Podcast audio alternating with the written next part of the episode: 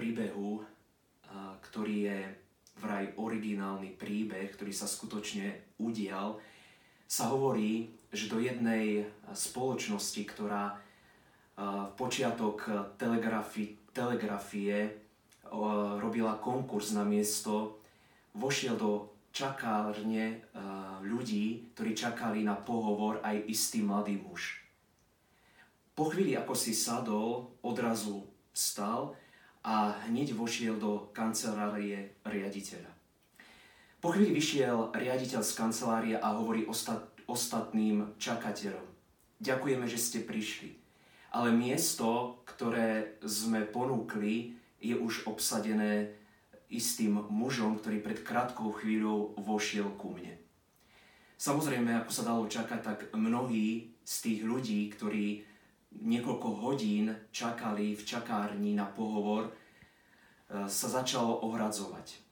Ako je to možné? Veď my sme tu čakali dlhé hodiny a odrazu niekto len tak vôjde do, čak- do riaditeľne a odrazu získa miesto. A riaditeľ hovorí, viete, kým ste vy čakali, tak sme celý čas vysielali do čakárne morzeokov túto správu. Kto prvý vojde do kancelárie riaditeľa, ten získa prácu. Vy ste nevošli, ale vošiel tento mladý muž. Tento príbeh hovorí, čo je možno aj jednou z takých veľmi dôležitých skutočností zo života e, dnešného sveta, ktorého si pripomíname, Jana Pavla II. Tohto muža ktorý toľko oslovil ľudí, ktorý bol pápežom dlhé roky, sme poznali veľmi dobre. Poznali sme jeho charizmu, jeho, môžeme povedať, požehnané pôsobenie na mm, stolci Petrovom, ale možno si mal kto uvedomuje pri uvažovaní z jeho životopisu to, že tento mladý muž, ktorý e, vyrastal v, Krakove, v Polsku, mal svojich známych, mal svojich dobrých priateľov, rodinu.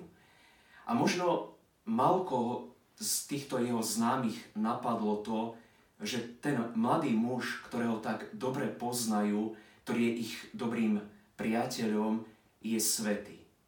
Že sa stane raz niekým, kto bude vyhlásený za svetého církvu. E, myslím si, že je veľmi dôležité vnímať aj to, čo hovorí e, svätý otec František vo svojej apoštolskej exhortácii o svetosti, kde hovorí Veľmi sa mi páči predstava e, ľudí, ktorí obetavo žijú svoje povolanie.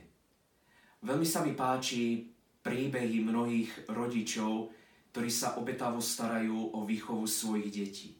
Či veľmi sa mi páči úsmev starých reholníčok, či iné chvíle, keď si uvedomujeme, ako je veľmi blízko svetosť e, vedľajších dverí. Myslím si, že príbeh Jana Pavla II. je tiež pre nás takým pozvaním, aby sme objavovali svetosť uprostred všednosti. Možno uprostred aj nášho života. V životoch ľudí, ktorých stretávame, s ktorými sme možno každý deň. Lebo nezabúdajme, že Boh posiela svetých každej dobe.